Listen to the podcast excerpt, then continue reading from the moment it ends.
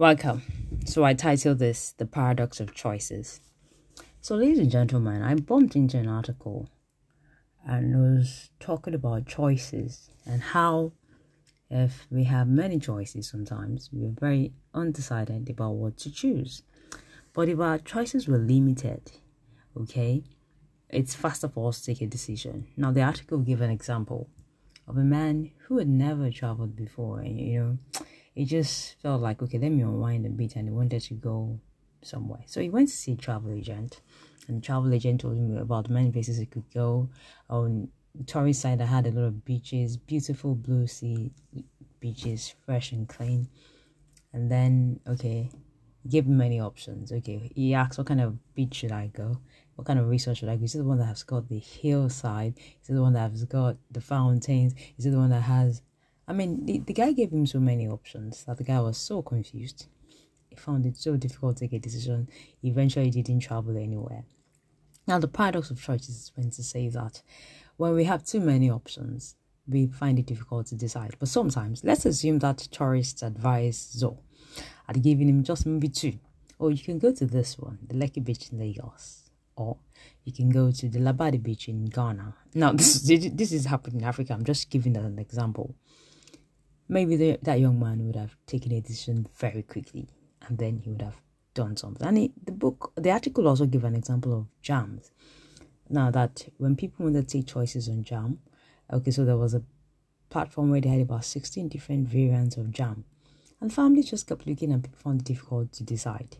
Now, when they had another store where they put just five variants, a lot of families decided on time, oh, I'll take the mango, I'll take the pineapple, and they sold faster. So the paradox of choices felt came to the conclusion that when we are limited with the choices before us, we take decisions faster and then maybe things we take decisions faster. That's like the crux of the of, of the matter.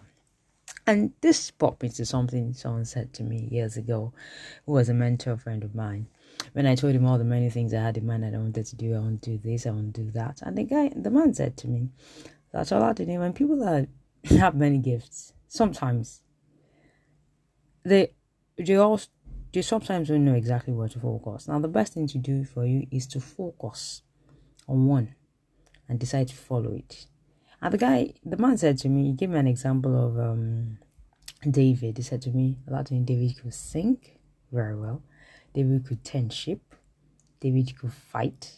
David could, you know, he even loved women. So he was an expert in dating. I mean, he loved women much later when he became a king, though.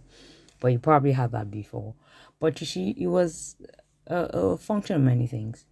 But he went to say that at the end of the day was just one thing that made us that made him really soar, which was the fact that he could fight. He was a warrior, and he learned that from preventing lions from eating the sheep he was tending. So he said to me that when you have too many talents, sometimes you're not careful, you won't focus on any and you won't use it. You just be dissipating energy in so many things.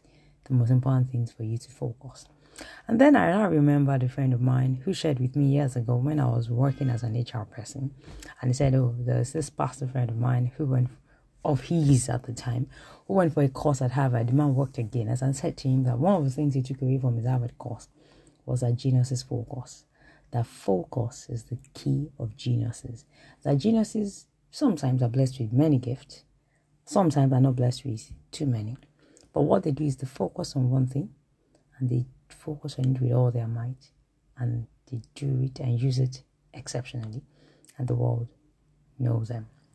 So, bringing all that I've said back home, the paradox of choices is in every area of our lives. So, sometimes when we limit our capacity and our choices first very little options.